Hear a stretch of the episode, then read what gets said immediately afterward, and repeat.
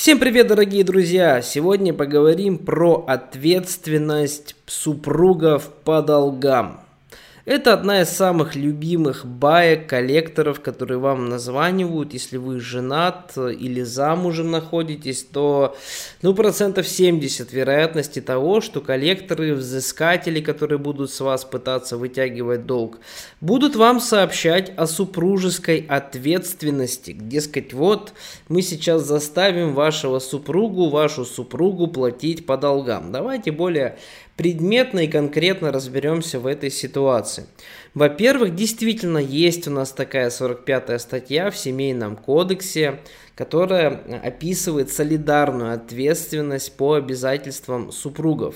Но, друзья, нужно э, понимать, что все кредиты, которые мы с вами получаем в банках наших, они являются нецелевыми. Это очень принципиальный и важный момент для понимания. Еще раз, все кредиты, которые мы получаем, они являются нецелевыми, либо это ипотека, либо это автокредит. Все, других у нас кредитов нет. Даже кредиты, которые вам выдаются на покупку там какого-то оборудования, и это прописывается в кредитном договоре, все равно это будет нецелевой кредит в любом случае. Что значит нецелевой кредит? Это значит, что применять статью «Солидарная ответственность» невозможно в этом случае. Почему? Потому что, чтобы обязать супруга или супругу платить за вас кредит, нужно доказать, что полученные деньги вы использовали на совместное имущество. То есть, например, вы взяли потребительский кредит там, на 150 тысяч рублей, пошли вместе с супругой или супругом что-то купили для совместного быта, например. Но доказать это банку невозможно. То есть абсолютно невозможно доказать, на что вы потратили деньги. Потому что кредиты не целевые. Это означает, что они вам выдаются на абсолютно свободное пользование.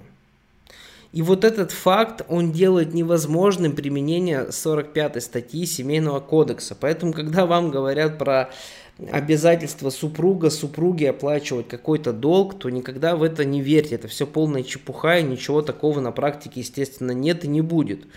Вот, другой вопрос, если у вас ипотека или автокредит, то здесь, в принципе, через отдельное судебное разбирательство действительно можно заставить супруга или супругу оплачивать ваш кредит. Особенно если вы его взяли в браке, но потом развелись. Вот после развода через отдельное судебное разбирательство можно заставить вашего супруга или супругу платить а, за вас, ну не за вас, а вместе с вами долг. Это можно сделать. Почему?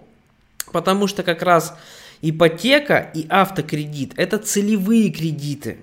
И здесь э, четко предполагается, что если вы берете, например, ипотеку, то вы берете ее не только для себя, а для супруги тоже. Или для супруга.